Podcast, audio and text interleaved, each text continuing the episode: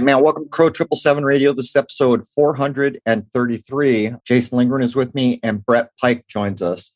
Uh, the majority of what we're going to talk about here is basically educating a younger generation. And this gets me thinking about the age of consent. Almost everybody I know, as a matter of fact, I would go so far as to say everybody I know made it to 18 or whatever the age of consent is where they are, never realizing what that threshold was.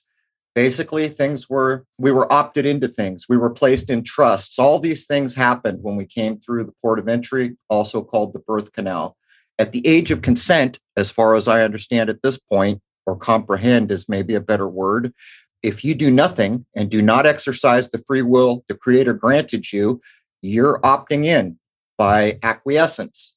And as I work with KL and I see others doing similar things, what we are doing now, and I'm basically an old man at this point, should have been shown me before I was 18, and I should have been given the option to go down these roads to collapse trusts that I've been placed into, and any number of things I could point to.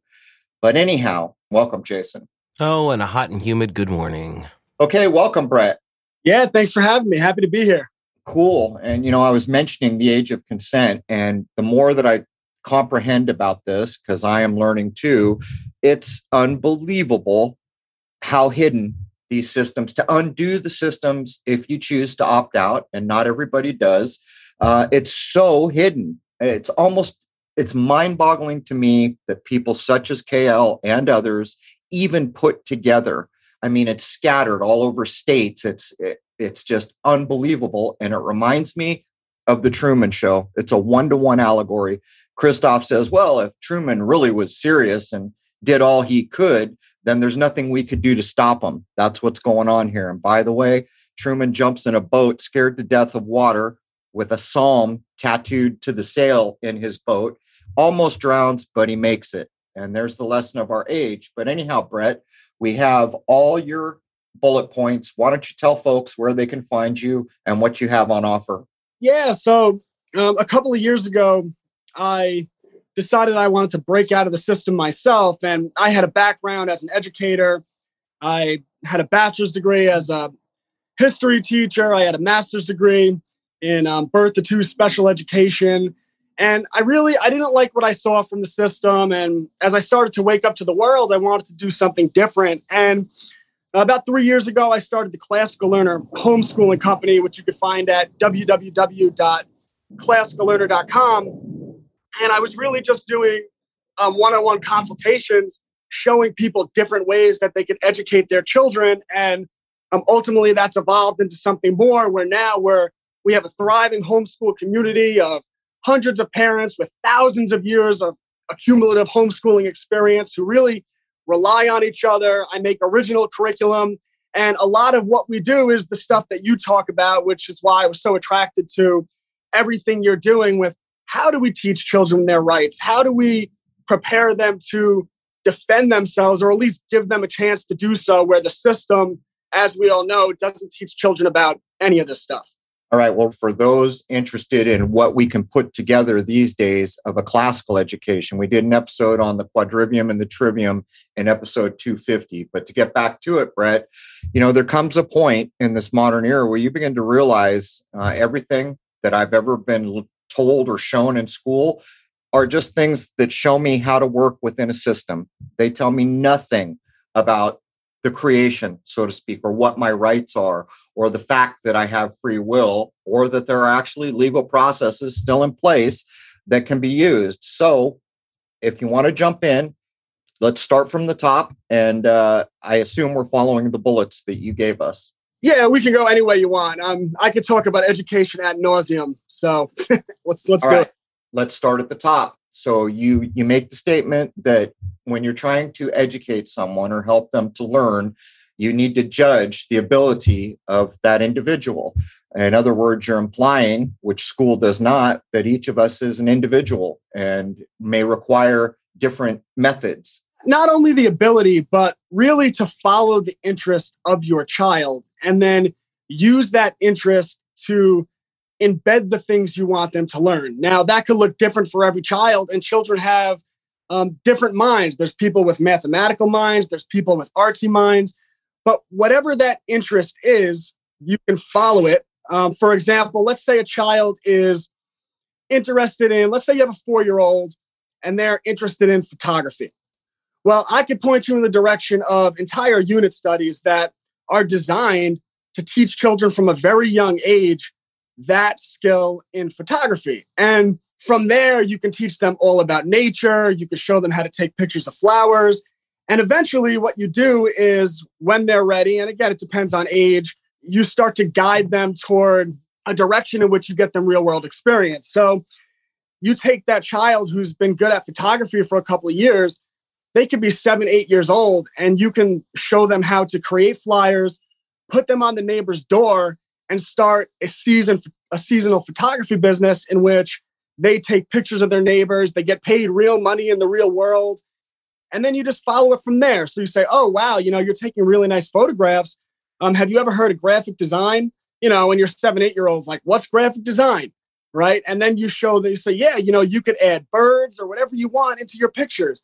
And then you have them take a course on graphic design. And you just go from one skill to another, developing skills. Um, and again, that could look different for every child. You can do that with construction.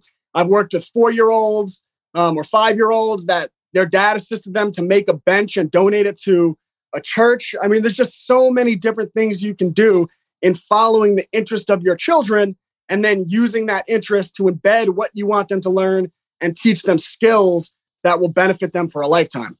Well, minimally in the world that most of us came up in for at least the first 12 years of schooling, aptitude doesn't matter mostly. Everyone's getting what's coming down the pipe. And that reminds me of I saw these toys I think they were Chinese. And I think it was actually on an old antiques roadshow. And they were supposedly had these toys that they would show young children to see which ones they went to to start to comprehend their aptitude.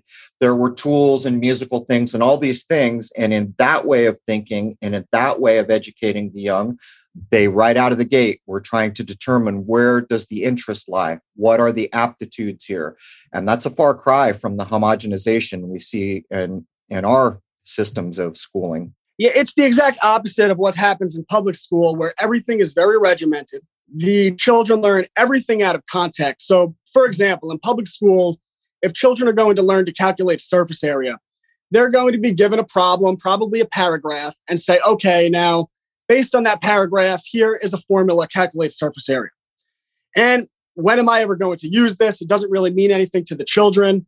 Now let's look at a different way to teach them surface area, where, for example, members of our homeschool community are doing our year long nature unit study. And one of the things they've done as part of that study is it's, it's based around gardening and stuff of that nature, is they've actually built their own garden boxes. They've, you know, got the wood, got the nails, got the hammers, and they've constructed their own garden boxes. And that looks different for every home, every family, every child. And as part of that assignment, after they researched their planting zone and decided what they wanted to plant, they actually calculated the surface area of that garden box so they could determine how to space everything out. And it's about learning in context so that has meaning to the child and they don't develop that indifference you see in public school where really after 45 minutes of them barely paying attention they probably take that piece of paper crumple it up and throw it in the garbage because it doesn't mean anything to the child so you're you're taking a step back to the future because 100 years ago uh, real world skills were being taught and when you're making a garden you're in fact learning something about the creation and you're learning things we're all going to need to know pretty quick here. If we keep on the trajectory we are, we're going to be faced with a new cost for goods and services. For most of us, it will be a bridge too far. For some of us, we will stand up and use our free will and refuse to go across that bridge. For many of us, they will probably take the bridge too far. These costs, which have emerged in the last five, ten years, go well beyond handing someone money for goods and services. Now you've got to cover your spirit or your breath. Now you've got to prove that you had some medical procedure. This is where we're headed. So to get the young minds back to the creation, it's a big deal. When I was in first, second, third grade, I never went outside other than recess to kick a ball around. Never learned a single thing per se about the creation with my hands on. Yeah, it, it really is amazing. And the beautiful thing is that families all over America are discovering that there is a different way. And I always tell people that I like that you brought up free will because the education system, it fails 95% of people. And what I mean by that is 95% of 18 year olds aren't capable of being independent and free. They aren't capable of earning a living. And I mean, if you're like me, if I'm going to give someone my child for 15 years, at the end of those 15 years, I expect them to be able to live independently. And what that means is a worthy education. They shouldn't be dependent on the government. They shouldn't be dependent on corporations. And they shouldn't be dependent on even you as the parents. And the way we do that is we teach them critical thinking from a young age, the process of learning over memorization, which is the opposite of what takes place in public school.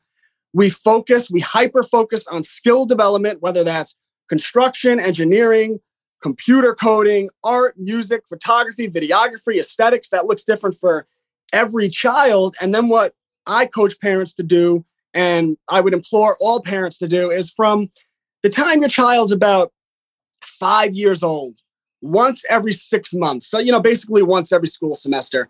What I have parents do is guide your children following their interest, whether that be baking or photography, to do one thing that is entrepreneurial every six months. And by doing that, you're developing a, an abundance mindset and an entrepreneurial mindset. And from what I've seen working with families, is by the time children turn 13, 14, 15, as they start to get older, that type of lifestyle kind of becomes ingrained in them and they start to guide hey, you know what? I'm really interested in this. And because of that, I want to do this type of thing. Like um, a member of our homeschool community, their daughter just actually got into an actual storefront making, I guess we'll call it jewelry, right? Making necklaces.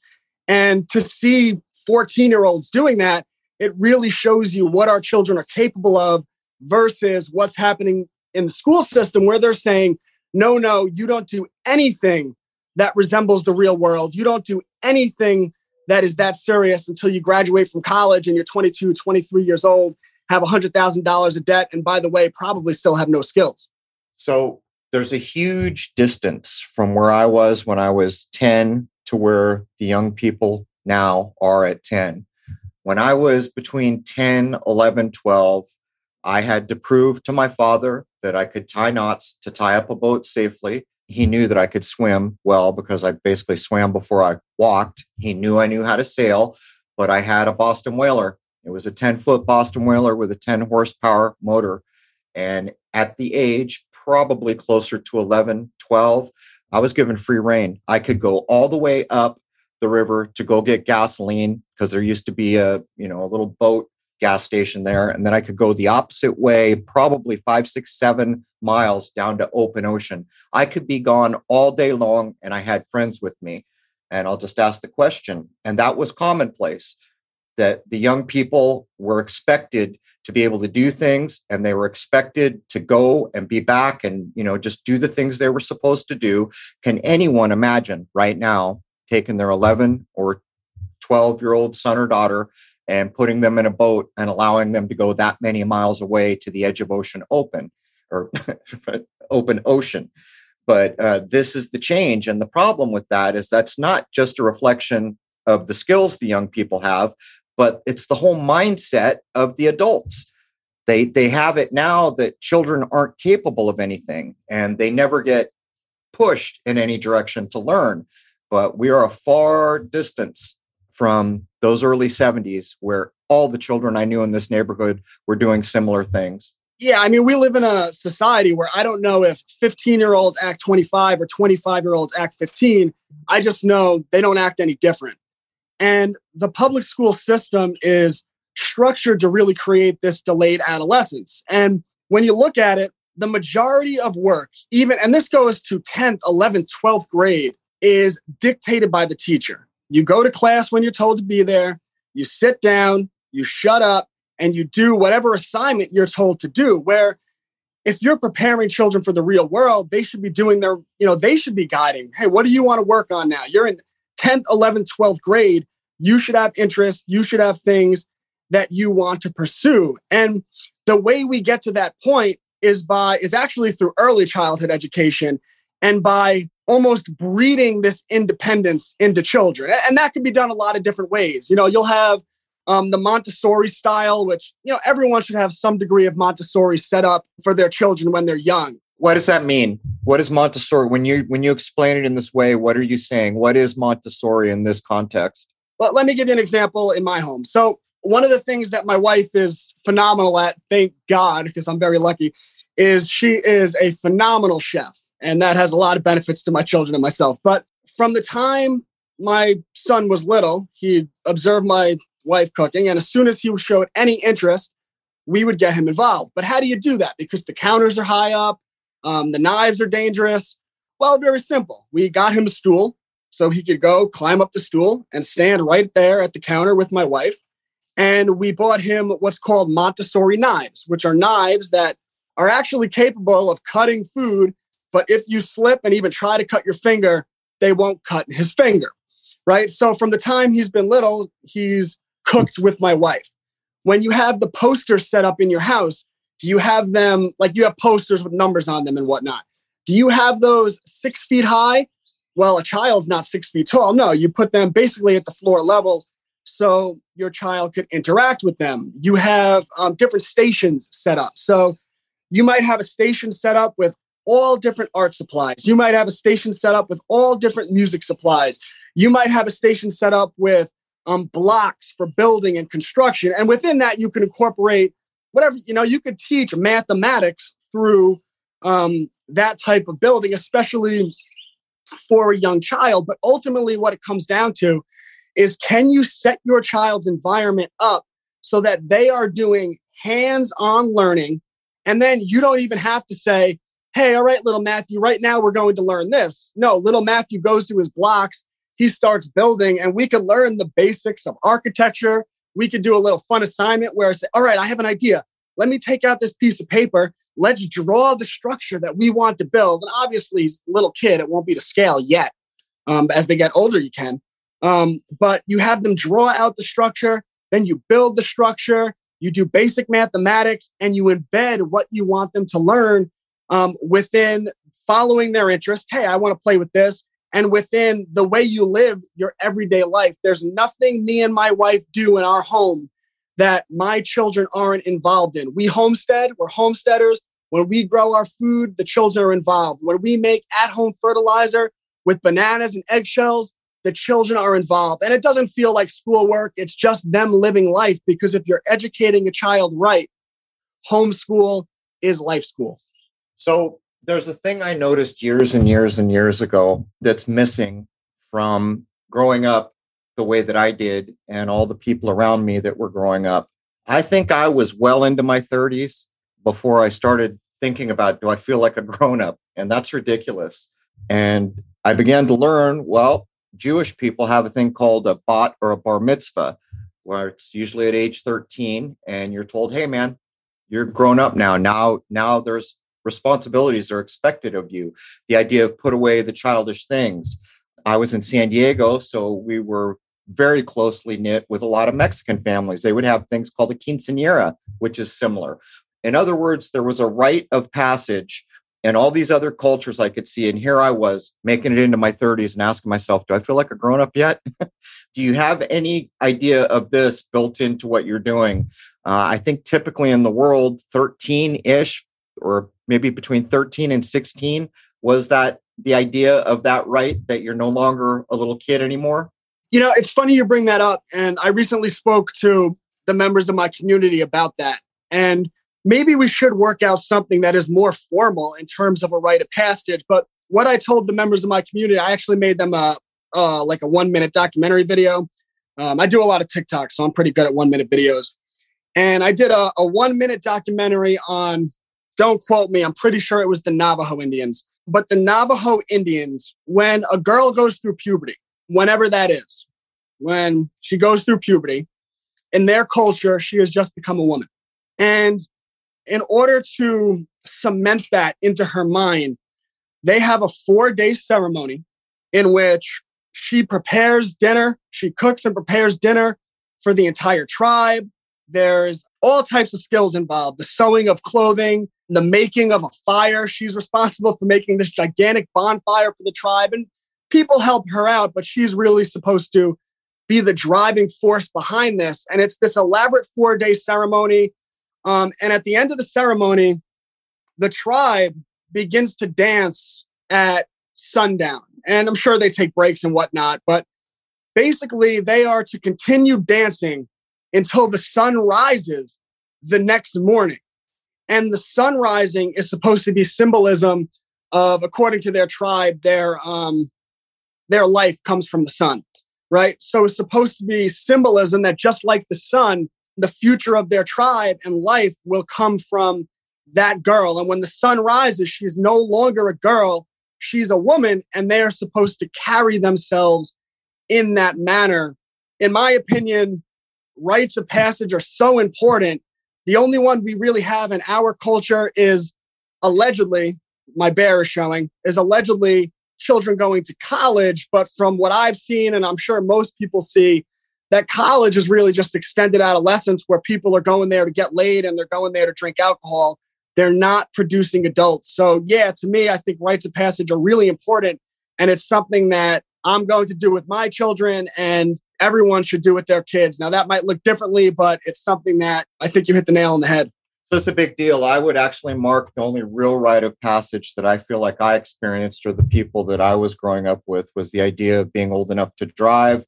So I started driving at 15 and a half, but like you say, it's not the same. And by the way, I saw a coverage of the right for the young women that you were describing. And think about what that does in the mind of the person who's about to get that rite of passage. They look for it, they know it's coming. Their whole way of thinking and being running up to that time is changing. They're taking on more responsibility. They're getting the idea in their mind that I can do things without help. Um, I'm going to be grown up at some level here it's a big, big deal. And then you get there, you hit the rite of passage, it is whatever it is. And after that, everything has changed.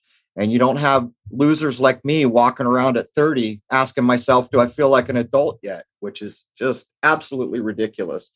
But for me, well, the boating thing at an earlier age was kind of a rite of passage. It's just that we didn't view it that way. But the car thing is the closest I can come. You're going to get to drive here in a year yeah, and that's why we have to guide our children to always take on more responsibility. And that can be done through rites of passage. And you don't have to wait till your child is 15. You could have them throughout their life. I brought up Montessori, but really, when I teach parents, I teach them to understand all of the different educational philosophies and then implement the parts that you like of those philosophies into the way you educate your children. So, for example, and we, you brought up responsibility all parents, just like they should implement some form of Montessori, should implement some form of Charlotte Mason. And the reason I say that is Charlotte Mason, the woman, she thought it was very important that children have chores in their daily life. When they get to a certain age, your child's four or five years old, you need to point out to them that you are four or five years old now, and there's an expectation that you help around the house. And whether that be letting the dogs out, right? For my son, he lets the dogs out every morning. He fills up their dog um, bowls with food. Um, he helps after meals. It's his job to wash off the table. And what we're doing is we are teaching him that you're expected to have, you have responsibilities. You are expected to do things as part of this family. And that just changes as your children get older. So when your children are young and you're guiding them, that might be chores, that might be guiding them to have a lemonade stand. And when they're teenagers, that might look like, you know, I know you want to get this new thing, whatever it is that you want. But as your parent, I can't buy things for you forever. But what I'd be happy to do is make an investment in a lawnmower so that you could start a summer lawn mowing business and you could start to take on that responsibility. And with each stage, you're really the objective. What I always tell parents, we talked about this a little bit earlier, is if you're educating your children right from an early age, by the time they're that 10th, 11th, 12th grade, you really want a solid 80% at least of what they're doing to be driven by the you don't even want to call them a child at that point, right? To be driven by the young adult. You're a young adult now, and you have this life in front of you, and I'm going to allow you to um, really grab the bull by the horns and live an amazing life, and I'll guide you. But you really want to cement into your child's mind that you are becoming an adult. And when you're 18 years old, I don't want you to be reliant on mommy and daddy. I don't want you to be reliant on a corporate boss who will kick you on the butt after 40 years and tell you, you know, give you a wash and tell you to get lost. He doesn't care anything about you. And I certainly don't want you to be dependent on the government. And we do that through the things we've talked about with rites of passage, with personal responsibility, with following the interest of the child, with prioritizing critical thinking over memorization. And I'll talk about that in a minute if you like. Um, critical thinking over memorization, skills, skills, skills, skills, skills over subject matter. Not that subjects don't matter because they do, and entrepreneurial experience. Critical thinking and self responsibility? What kind of people are they going to be? they might think for themselves. It's scary for the government. you know, Rose just uh, pinged me, Jason. Um, remember when I got Aura, that wooden book? So, everyone out there, if you want interesting books to get young people, look at the wooden book series. The Trivium and the Quadrivium, I think, are attached to that. But I got Aura on her 15th birthday, one of the wooden books, the one that has to do with design. Do you feel like anything came of that, Jason? Well, Aura, she has her own little business she's trying to start now with her artwork. She has a Redbubble account and she does drawings for friends and she's trying to build up enough of a uh, catalog where she could start charging because she's pretty good at it. Did she ever use that book? Did that book have any sway on her? You know, I'll have to ask her that. I, I kept trying to get her to go through them and the quadrivium and the trivium. That's a good question. I'll have to see how that reflected in her now that she's 19. Well, it's a big deal to see her doing that because in the era we're going into, it's exactly what Brett's saying. If you're working check to check for the man, uh, that's going to be uh, a tough road to hoe. There's no two ways about it. And if they don't need you or they don't want you, you're out the door and they could care less. Uh, my nephew does a similar thing. He's a very good artist and he's creating his own income. And I've got to ask Brett, how much this is the catch 22 of our era. Everyone's got to know something about digital tools at this point because that's where this is all going. But at the same time, trying to get back to the creation where the actual living of a man or a woman occurs, though we forget it often. How much of the digital world do you include uh, in your instruction? So, everything I preach is about following the interest of the child. So, for some children, the digital world is a very large part of what they're doing. And for other children, they are on paths where it's really focused around agriculture, around um, animal husbandry, around engineering, around construction type skills and building things with your hands. So it really differs child to child. What I would say with, so you guys talked about a 19 year old who is interested in art. Well, there's so many different things you can do with that. And for a 19 year old, what I would say is um, there's courses in graphic design. David Gareth has a course in graphic design, which is phenomenal. It's on YouTube, it's free. There are courses on digital illustration, which is an absolutely phenomenal skill. There is the website 21 Draw Space, where you could basically get a college illustration education for the price of free or probably for like $10 a month if you really want to get serious with it. And what I would do is develop that skill.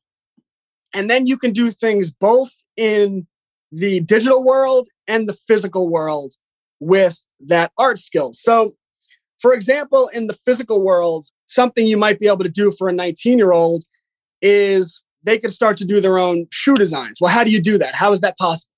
Well, you can literally go into the store, five and below, and you can buy a thousand dollars worth of shoes for five dollars or less. So now you have all these shoes, and you can get some printing machines, right, and make original artwork, and then put original designs on those shoes, and then you could sell them any way you want. If you wanted to do it in the physical world, you could do it at farmers markets. You could rent a storefront, right? I mean, there's so many different things you can do. Um, or you can do it both, right? As well as in the digital world where a child or a 19 year old who's doing that, I would suggest they build their own website. um, maybe take some remedial courses in web design, take some courses on social media marketing and how to use Instagram as a tool. You know, I don't love these things, but they're just tools. Um, how to use them as a tool to get your product out there. There's so many different things you can do. I, I would definitely suggest to your daughter that she should start an account on a site like Fiverr, where again, it's not perfect. Like, for example, I illustrate the Cubs to Bears children book series. And I found my illustrator through Fiverr, and believe it or not, I can't um, I can't publish any books right now. And the reason for that is my illustrator lives in Russia, and they cut her off. I spoke with my illustrator, and I was thinking about paying her through crypto and whatnot. But ultimately, my my good friend's a lawyer, and he was like, he's like, you got to be careful with uh, sending money to Russia right now. So I'm not happy about it, but I I put it on pause. But either way, the point is that you can set up an account on a site like Fiverr. Uh, I know you mentioned Redbubble. There's Gearbubble. Um, there's Printful, Printify, where she can make original art designs, um, put them on shirts, and then she could sell them online. There are so many different entrepreneurial things you can do simply by developing that skill. She could start a business in which she makes custom design logos. Um, she could write children's books, much in the vein that I do, where she could write children's books do the illustrations for them, and you can make a full time living just doing that. There are so many ways to live as a free and independent adult, whether that being in the digital world or whether that being in the physical world. In fact, you should probably do both. Um, it just really comes down to what skills do you develop? Do you have the critical thinking faculties to figure out what you can do? And do you have the entrepreneurial experience, know how, and drive to do it? And like I said, I've worked with literal kids that are doing these things. So it's, you know, everyone can do it. How many children do you have, Jason? I have one daughter. She just turned 19. That's awesome. That's awesome. And she stopped living with me pretty much at the end of her 17th year uh, because she's with a, uh, very nice fellow who's slightly older than her. Uh, he just graduated with a degree in, I don't know exactly what it is. It's video game design. I don't know if it has a more specific title. And he's trying to find a job in that whole genre. And she's contributing artwork and design to some of his ideas. So that's what they're doing. And I encourage it very, very much. Yeah, I love it. The whole concept that uh, kids need to have something to be focusing on these days. Like, we, if you're relying on the system, no, the system is producing spoiled little insane people who uh, think they're lampposts and things like that and make up their own genders on a daily basis. Yeah, no, I love it that your daughter is mature enough and she's moving out at 17. You get all these people and they're like, they have this idea, this concept in their mind that, yeah, you don't move out until you're 18 years old. But like with my children, they become adults when they've become adults. And if my son is 15 years old and he's proven to me that he's mature enough to be an independent adult, then I would be doing him and myself a disservice by not guiding him and encouraging him to live a remarkable life that all our kids are capable of living. So, these are concepts that I've been thinking about anyway, a lot actually. I'm seeing slowly but surely the concepts that the bear community, all the stuff that they're doing, this is really our only hope because we're seeing the results of where Western culture is going. It's this insane, self centered, I don't even know what to call it anymore. I mean, every time I see a new article in some mainstream thing that's been shoved in my face, it's just appalling. We need to get back to basics and quite frankly, back to reality. And that's what you're doing. And I keep trying to think of ways of promoting that more and more and more because any kind of super nut job who's uh, hung up on racism that doesn't exist or misogyny that doesn't exist and all that kind of stuff. I don't know what kind of children, if they're even having children, those are going to be when they grow up. So we need to start putting stepping stones down to build a future that's not full of crazy people who are screaming for socialism and communism because they're poor students of history and that's never worked. Yeah, well, I mean, the Bears and Owen Benjamin have been such a positive, have had such a positive impact on my life. And when I first started, when I first came across Owen, I had a good heart and I was one of those people who stood at the top of a mountain and yelled, don't you see it? Don't you see what the system is? Don't you see what they're doing? And Owen really set the example of that's not the way. That if you want to build a better world, then you have to, in fact, build a better world. Yep. And I've done that with writing the Cubs to Bears children book series. I've done that with starting a homeschooling company. And one of my big objectives is to get positive, get worthy people underneath what I call um, my coaching tree. So, you know how Bill Walsh and football coaches are said to, oh, that's a great football coach. And his assistants are now great football coaches. Well, I'm kind of in under the coaching tree of Owen Benjamin, where he had such a positive impact in my life that his example led to me writing these children books, led to me starting a homeschool company. I'm part of his coaching tree, and hopefully I can give back to the world by getting other people who are doing positive things under my coaching tree. And to me, that's how we build a better world. We just help each other and we build parallel systems. Well, what if we took that further? And I think it could be done. I don't know exactly how many bears there are or how tight knit the community is. Uh, maybe it's different depending upon where you live. But what if we collectively all contributed to a new society that is not reliant on the old systems. For instance, if I were in my late teens and early 20s, I'd want to be like I was back then, wanting to get signed to a record label and be a professional musician, all that kind of stuff knowing what I know now, that would be quite appalling to be uh, dealing with that system, especially on the on the upper tiers.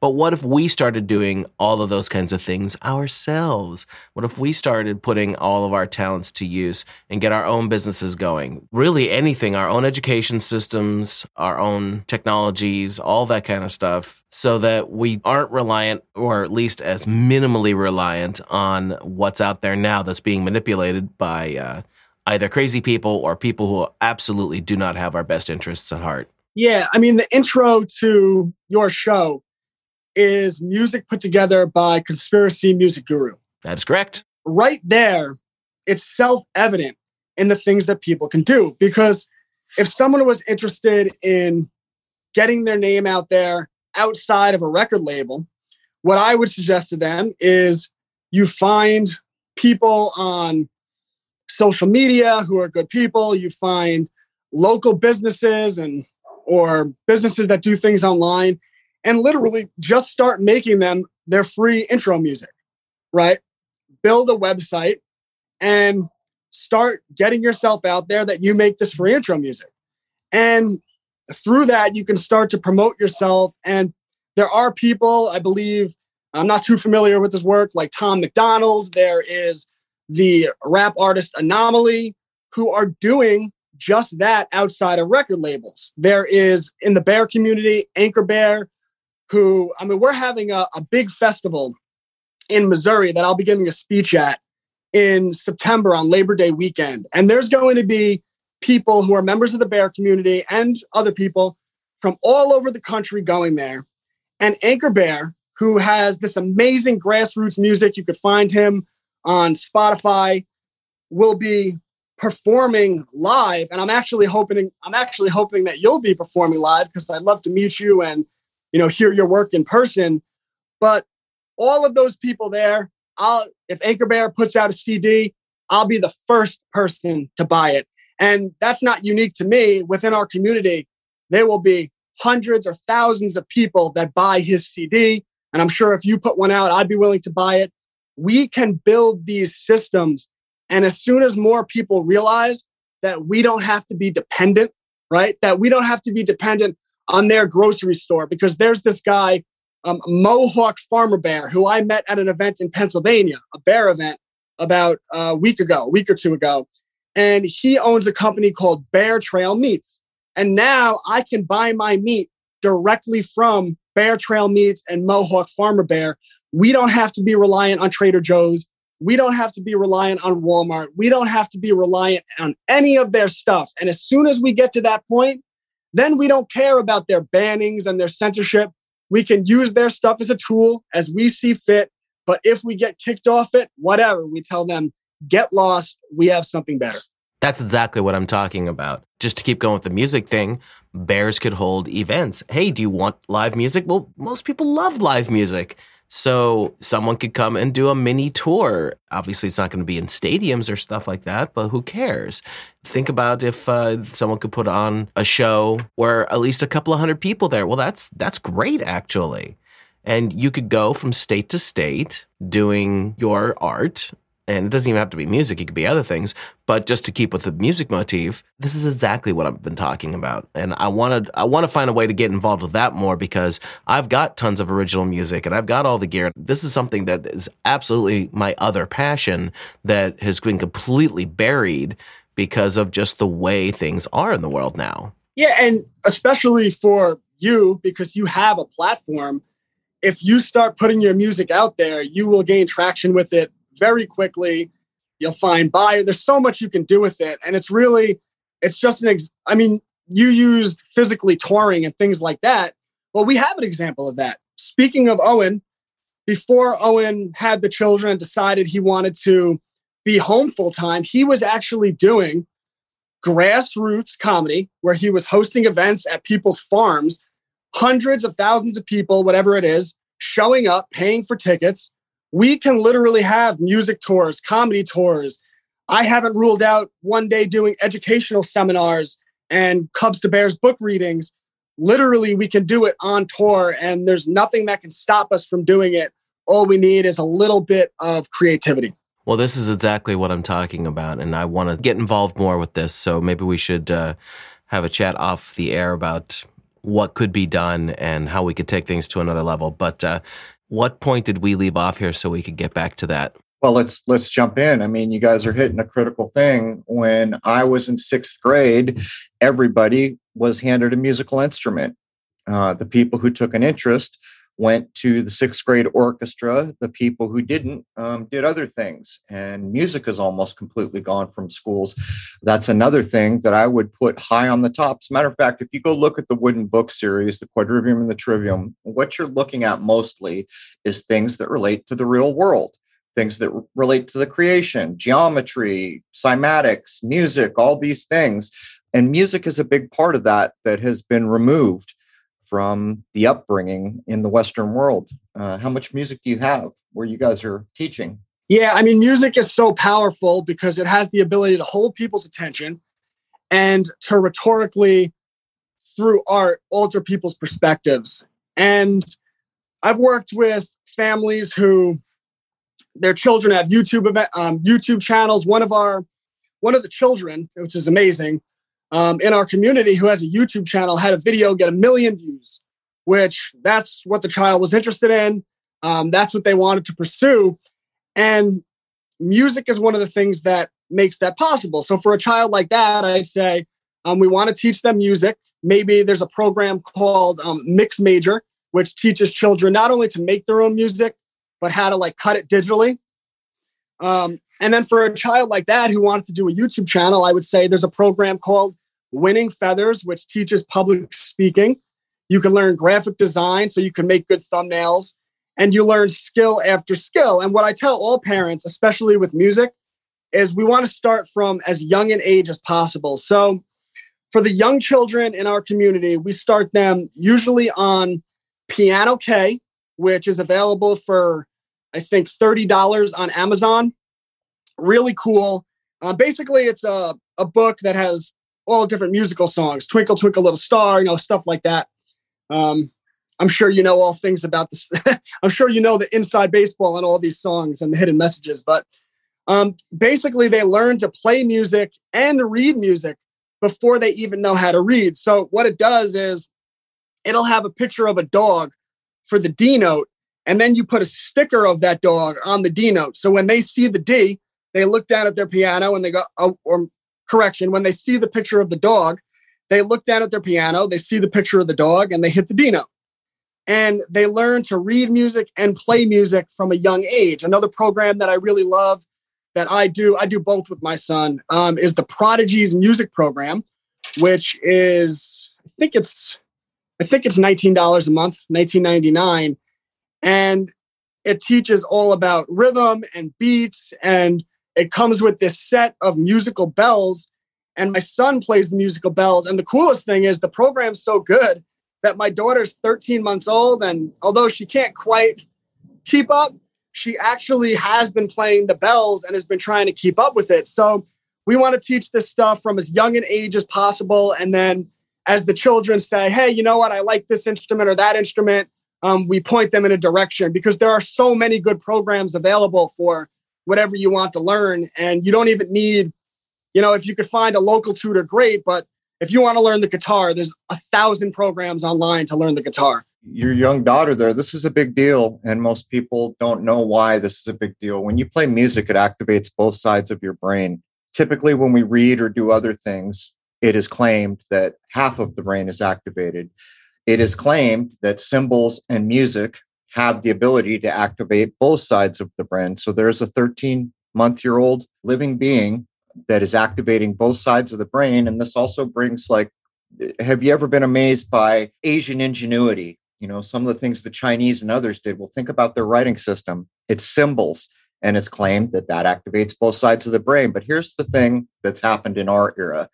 When I was young and rock music was king, we had entered a time when the musicians were leaving true music behind. Most of them, like Paul McCartney, whichever one you want to imagine he is. I don't read music, he says, and yet he goes to the Albert Hall and supposedly writes an orchestra by ear. Well, this this came on at the end of the 60s where musicians didn't necessarily read music anymore. And this is a big departure, but look where it's led us. We have what we call music now where not a single person in the so-called band reads music, knows anything about music, and there may not be a shred of melody or harmony in the thing we are calling music. And so, again, this is a back to the future thing. These young minds learning to read music, big deal.